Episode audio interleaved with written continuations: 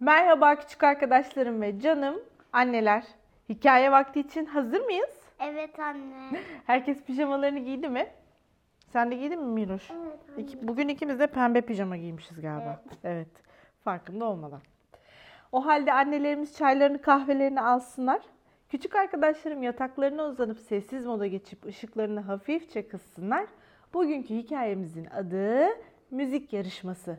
Birçok hayvanın katıldığı bir yarışma. Neler mi oluyor? Hadi gelin hep birlikte okuyup öğrenelim. Tüm kuşlar kiraz ağacının dallarında müzik yarışmasına hazırlanıyorlardı.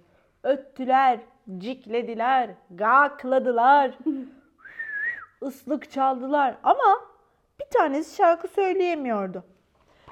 Küçük kuş bir dala tünemiş, içini çekiyordu. Keşke ben de öteki kuşlar gibi şarkı söyleyebilsem, dedi üzüntülü bir şekilde. Üzülme, dedi güvercin. Tüm kuşlar şarkı söyleyebilir. Sadece gaganı kocaman aç. Eminim sesin çok güzeldir. Küçük kuş güvercinin dediği gibi gagasını kocaman açtı ve bağırmaya başladı. Çıkan ses o kadar rahatsız ediciydi ki tüm kuşlar kulaklarını kapatmak zorunda kaldılar. Belki de gidip başka bir yerde çalışmalısın, dedi güvercin. Öteki kuşlar da onu onayladılar. Küçük kuş çok üzülmüştü.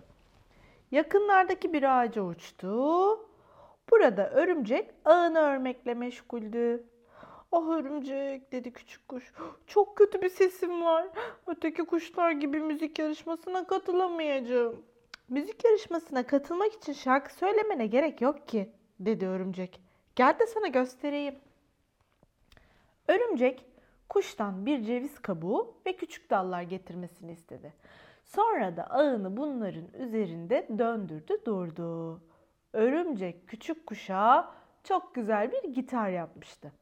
Küçük kuş gitarın tellerine dokunduğunda çok güzel bir ses çıktı.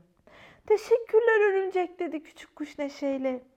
Müzik yarışmasının düzenlendiği gün küçük kuş sahnenin kenarında heyecanla bekliyordu. Sırası gelen kuş sahneye çıkıp öterek, cikleyerek, gaklayarak güzel şarkılar söylüyordu. Derken sıra küçük kuşa geldi.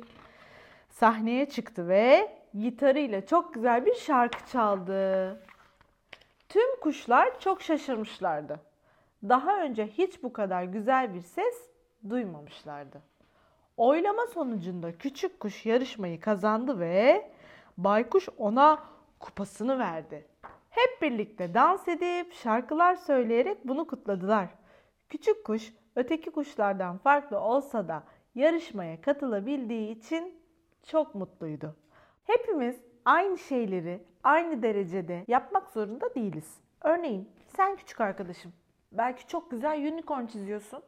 Belki diğer küçük arkadaşım çok güzel gökkuşağı çiziyor.